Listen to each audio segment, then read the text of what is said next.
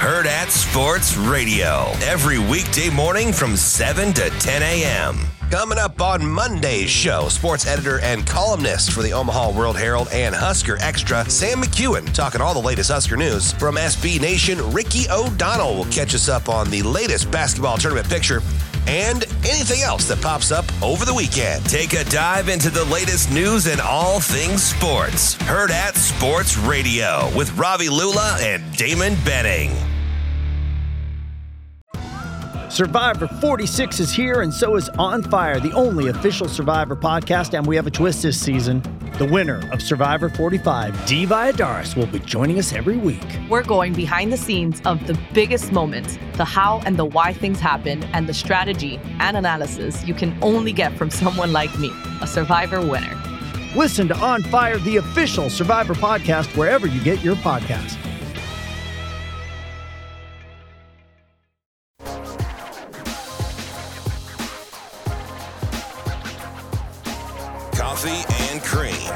Rogers and Benning on Hail Varsity Radio. Yeah, I'm really careful, like you know, about the vocal thing. Like, um, you know, what we don't need is a bunch of spokespeople, right? Like, I mean, like I watched the highlight tape from last year. You know, we we, we put it together, so no knock on anyone else. Like our guys put it together. It's all people giving speeches in the locker room. Like, if you got to give a speech in the locker room, it usually means you're getting your, your tail beat. You know what I mean? So, like, to me, leadership is like who's the first guy in the building, the last guy to leave, who does everything right. You know, you know. uh, I said I wasn't going to signal people out, but I will say, like, who's a great leader in his own way is like Brian Buschini, probably the toughest specialist. And I'll get some text messages from some guy. Brandon McManus is probably going to call me here in an hour after saying this, but one of the toughest specialists I've ever seen. And so when you have guys like that competing at a really high level, it just drives everyone around them. And so, um, yeah, I, I, I think I think um, I think we have some good guys. But Fidone, um, he just wants to win, and so you know, like the last week, you had to get all your teammates to. If you got all your teammates to a match and took a picture, you got double points. And trying to get ten other college students to show up at something at the same time is hard, right? And it seems, what does that mean? Well, I know it means something to the other student athletes to have people there watching them, but you know, I think you got 11 people to the to the beach volleyball match and took a picture, and uh, so he just he just finds a way to get it done. He likes to win. He's very competitive. Uh, welcome back. I think uh, not yet. We're in the midst of cooler heads prevailing as we welcome you back to coffee. I and mean, maybe Cream. you are. I'm not. coffee and cream in the morning. Shane Schillerberg doing his thing in his little clubhouse back there, probably getting some direction from the great Sasha Durkin. I'm here with Ravi Lulla, live from the H&H Chevrolet studio. Ronald just lit a match and basically referred to Steph Curry as a Harlem Globetrotter. And Matt Rhule just continuing to drop chicken nuggets. I, so we watched this press conference together. Mm-hmm. you and I. Yeah. We listened intently. You said something to me that even for you, I felt like, oh my gosh. And I don't mean for you because you're not capable of it. It's just not your style. You said, you- sitting just like this, kind of big old barrel chest, you said, kind of hard not to drink the Kool Aid. It is. It is It really is. it's difficult, right? Like, and I've tried. I've talked about this, you guys and gals, for since he's been here. Mm-hmm. Since he's been here, there's. I, I'll and I'll use different analogies, right? You almost have to check yourself when you hang up the phone or you get done listening to a press conference and say, "Man, am I vulnerable or am I just hearing what I want to hear? Did did he just get over on me?" Like, and so sometimes people don't understand what I'm really saying until you you're actually in that position. Well, and that's why I think I, I don't know if we said this on air or off air uh, on Friday when we had Dr. Elza on, but I would I would love to spend 15, 20, 30 minutes in a room with Matt Rhule mm-hmm. because I I'll I'll trust my instincts and intuition when I'm sitting down with a person way more than I do on sound clips or a press conference, right?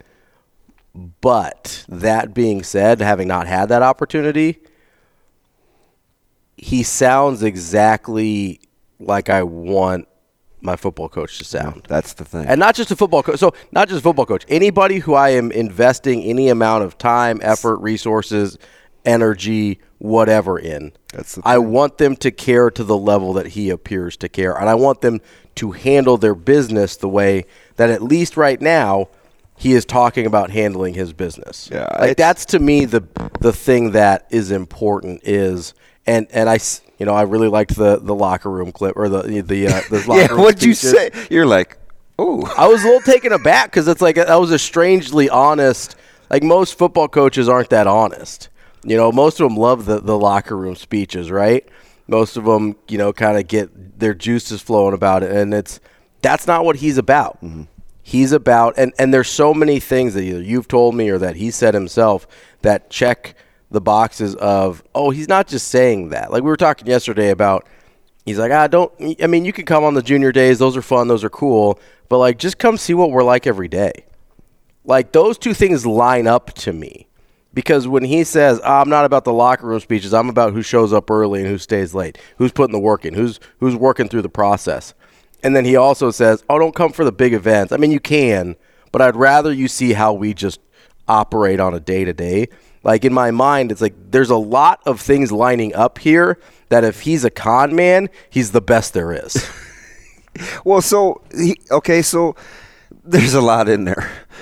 Let Let's just start with the uh, the style over substance thing. Sure. Okay. Because yeah. that's really what it's about, Yeah. right? Because Yeah. I know what fans will say. They'll say, "Hey, listen, we kind of heard this before. Ah, Matt Rose talking about details. We heard Scott Frost talk about details."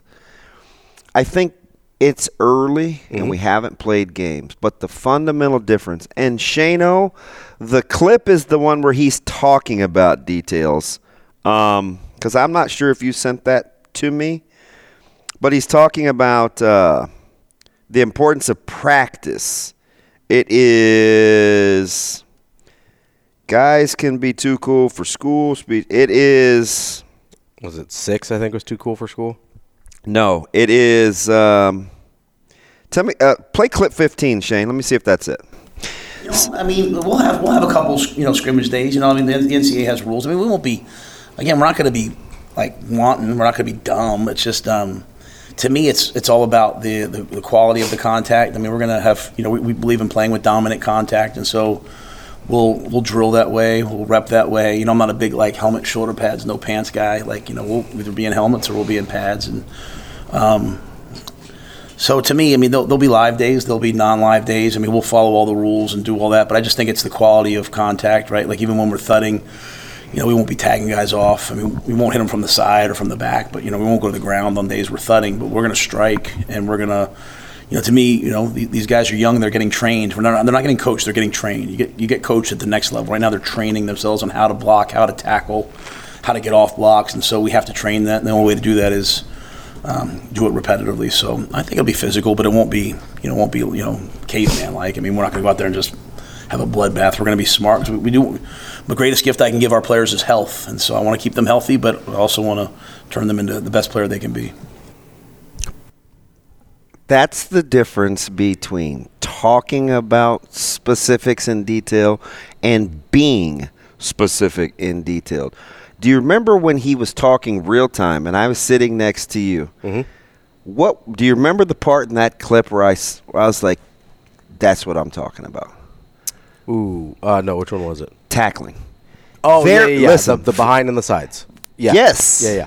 Very specific. Yes. What do I harp on every Saturday and Sunday when I see it live is those guys aren't tackling enough because they don't know how to tackle. Mm-hmm. I can't stand the coming in high and coming in from the side and dropping your weight down. We call it an anch- anchor tackle because you're anchoring down. Mm-hmm. It is a piss poor way to tackle, and you should not be taught like that he was very specific. Uh, we have he and I. We've he just knows.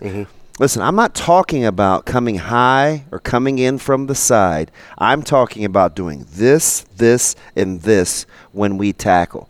It has to be repetitive because if it's repetitive, you can you can do it over and over and over again because not only is it muscle memory, you learn to get in position.